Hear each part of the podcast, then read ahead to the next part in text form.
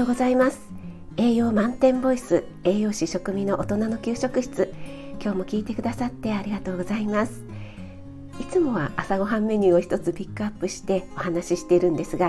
今朝はすみません、えー、全く無益の雑談をしたいと思います。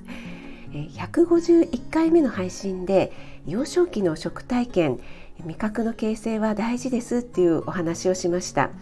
その時にですね某ハンバーガーチェーン店のお話をしたんですがそれで思い出したことがあったのでお話ししたいと思います、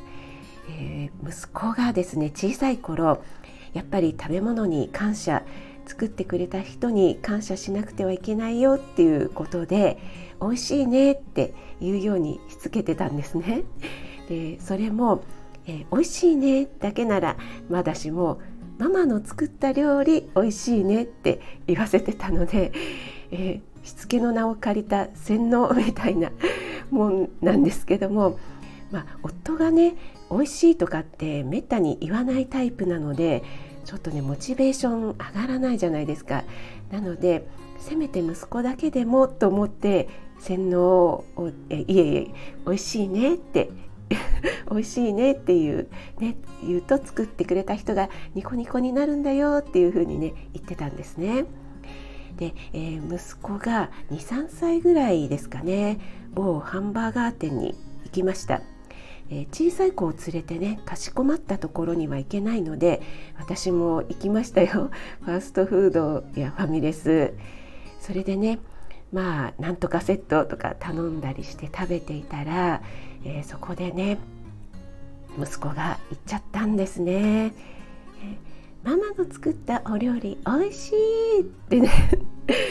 で 子供の声ってね高いからすんごい響くんですよね。もうねお店中響いちゃってもういやいや作ってない作ってないって。ねもうあの時はねもう本当に恥ずかしかったですね。もうねむやみにピュアな子供をね洗脳しちゃダメだなと反省しました。そんな息子も大きくなりまして中学生くらいに中学生くらいにはですね私を上回る健康オタクに成長しまして、えー、中学生男子4人くらいで映画に行った時のことなんですが、えー、その帰りにね何食べるってなってまあ大体中学生くらいってお金もないし、まあ、手軽に、まあ、ファーストフード行かねみたいな流れになりますよね。でなんとねその時に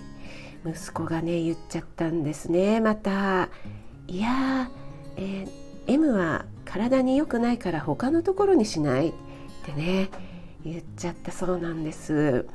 もうねそこで言っちゃうんだって感じですよね。でもね友達はねいい人ばかりだったんでしょうね。ああそっかそうだねじゃあやめとくかってなって、えー、他のお店に行ったそうです。はいそんな今日は雑談でございました。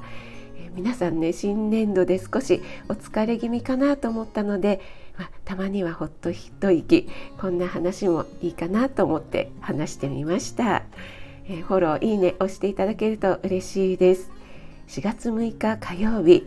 今日も良い一日となりますように気をつけていってらっしゃい。